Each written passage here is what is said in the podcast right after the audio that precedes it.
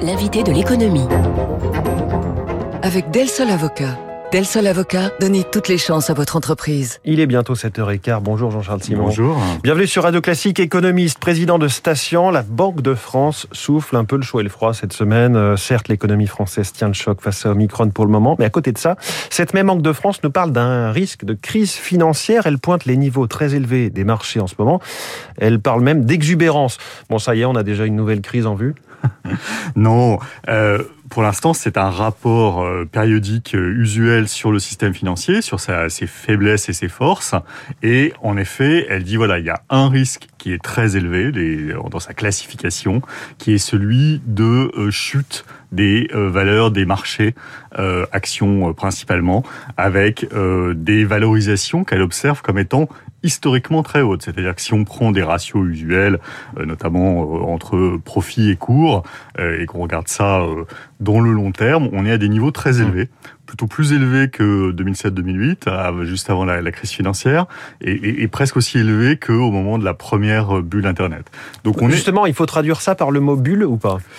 Je pense que oui. Je pense qu'il y a des bulles aujourd'hui dans l'économie. Il y en a plusieurs. Il y en a probablement une assez importante dans tout ce qui est euh, le domaine de ce qu'on appelle le private equity, c'est-à-dire les entreprises non cotées, leur financement, les fameuses start-up dont on parle.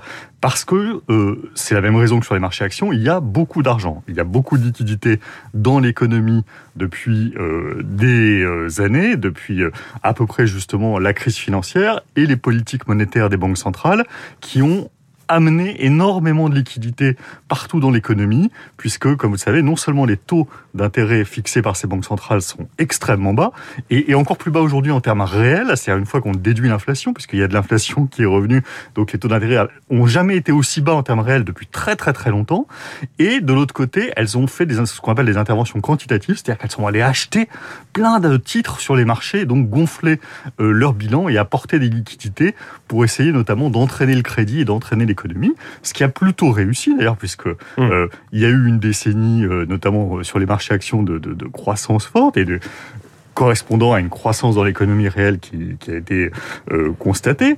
Et puis, elles ont euh, permis de traverser la crise euh, sanitaire également plutôt très bien. Donc, il y a aussi des aspects très positifs à tout ça. Mais bien sûr, ça crée des bulles, ça crée des valorisations qui sont très élevées par rapport aux fondamentaux. Qui, a le plus à perdre dans cette affaire? Est-ce que ce sont les banques, les grands fonds d'investissement, les, particuliers qui ont de l'épargne aussi euh, un peu explosé? Oui, Les particuliers euh, peuvent évidemment euh, y perdre. Ce sont les détenteurs ultimes de la plupart des risques, en fait. Hein, la, la, plupart des fonds, par exemple, sont des gens qui ont cet argent qui viennent d'institutionnels, qui eux-mêmes ont collecté de l'argent auprès de particuliers. Donc ça peut se retrouver dans des SOPCVM, dans n'importe quel véhicule de votre épargne. Mmh. Euh, cela étant, euh, il faut quand même dire que la Banque euh, de France, dans son analyse, montre aussi que le système a, a beaucoup de résilience.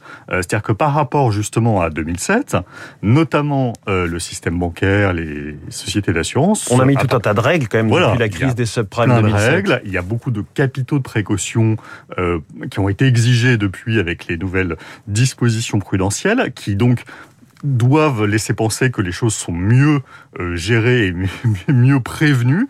Et puis, euh, il n'y a pas cette, enfin, le, le, risque justement est moins porté par des acteurs financiers mmh. euh, qui, euh, en fait, seraient redevables derrière euh, à d'autres acteurs et donc qui entraîneraient une crise euh, systémique comme on a pu l'avoir sur le système financier en 2008. Alors, donc là, on, on est sur quelque chose qui est, euh, va plus en effet vers un, un, une correction potentielle, si jamais elle l'advient, des valeurs de patrimoine financier des ménages. Vous parliez des taux, Jean-Charles Simon, avant même que les taux directeurs, notamment de la Banque centrale américaine, la Fed, soient relevés.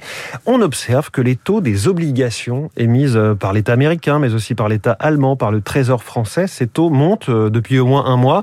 Là aussi, euh, ça signifie que la fête est finie et que c'est la fin de l'argent magique, en quelque sorte, pour les oui, États? Alors, il y a deux phénomènes. D'abord, euh, il y a de l'inflation en ce moment. Il y a de l'inflation dont euh, les vous en parliez d'ailleurs hein, sur l'inflation record aux États-Unis, 7%, euh, 7 ouais. sur un an. Euh, alors faut faut bien voir qu'on partait de niveau qui était très bas en 2020, donc tout ceci pour l'instant n'a pas un caractère alarmant. Et en plus, beaucoup de gens estiment qu'il y a une part transitoire, c'est-à-dire qu'il y a une part qui est liée en fait à des disruptions dans euh, l'appareil de production mondiale, dans la chaîne d'approvisionnement, les fameux rouleaux d'étranglement, voilà, et que tout ceci euh, devrait petit à petit se résorber au fil du temps et donc faire redescendre l'inflation qui est liée uniquement à ces pénuries hein, et non pas à un problème d'enchaînement euh, type années 70 en matière de boucle prix-salaire. ça c'est la première chose, mais malgré tout on n'en est pas certain et on ne sait pas dans quelle mesure ça va rentrer euh, dans le dentifrice, comme on dit, euh, pour l'inflation. C'est-à-dire, elle est facile qu'elle sorte, pas facile qu'elle rentre.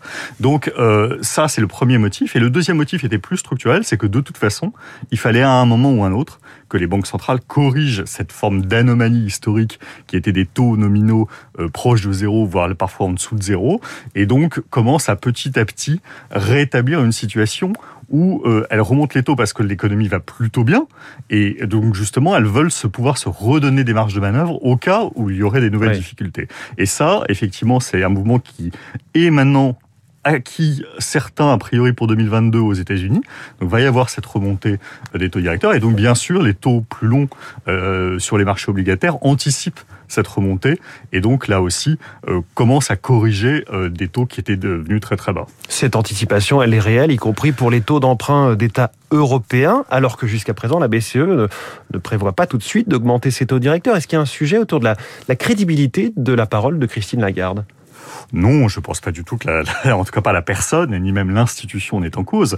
Euh, en revanche, euh, bien entendu, les marchés observent qu'il y a eu une politique très accommodante, que notamment tout ce qui était rachat euh, de liquidités, tout ceci bah, va, va, disparaître, va, va, va, se réduire et progressivement disparaître, et que ça, ça permettait d'entretenir des niveaux très bas, puisque justement les banques centrales venaient acheter des titres, et donc en fait stimuler, si vous voulez, la demande de titres obligataires de manière excessive et un peu artificielle. Donc ça, ça va se retirer, même si les taux montent pas tout de suite en Europe. Ça, forcément, ça participe à des anticipations où on se dit euh, tout ceci va monter. Plus, comme je le disais, la problématique de l'inflation qui même en Europe existe. Hein. En, zone euro, on est à 5%, un peu moins qu'aux États-Unis, mais c'est quand même élevé. Et donc là aussi, il y a des interrogations pour le moment sur le caractère transitoire de tout ça. Donc ça pousse les taux euh, de long terme à la hausse. Il nous reste quelques secondes. J'ai remarqué que la Grèce ou l'Italie euh, avaient des taux euh, moins élevés que les États-Unis. Comment ça se fait?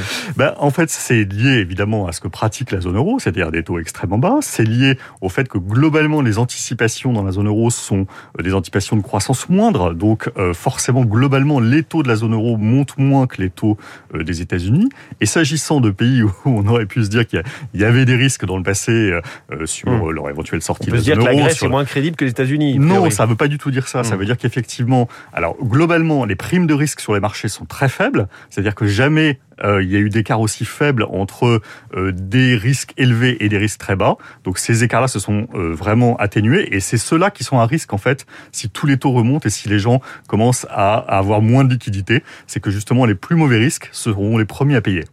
Merci beaucoup, Jean-Charles Simon, économiste, président de, Station. On a eu un petit cours de rattrapage là sur euh, l'intervention des banques centrales, sur les spreads aussi. Merci beaucoup, invité de l'économie euh, de Radio Classique. Bonne journée. Dans un instant, Valérie Pécresse, comptable des années Sarkozy aux yeux de la Macronie. C'est l'info politique.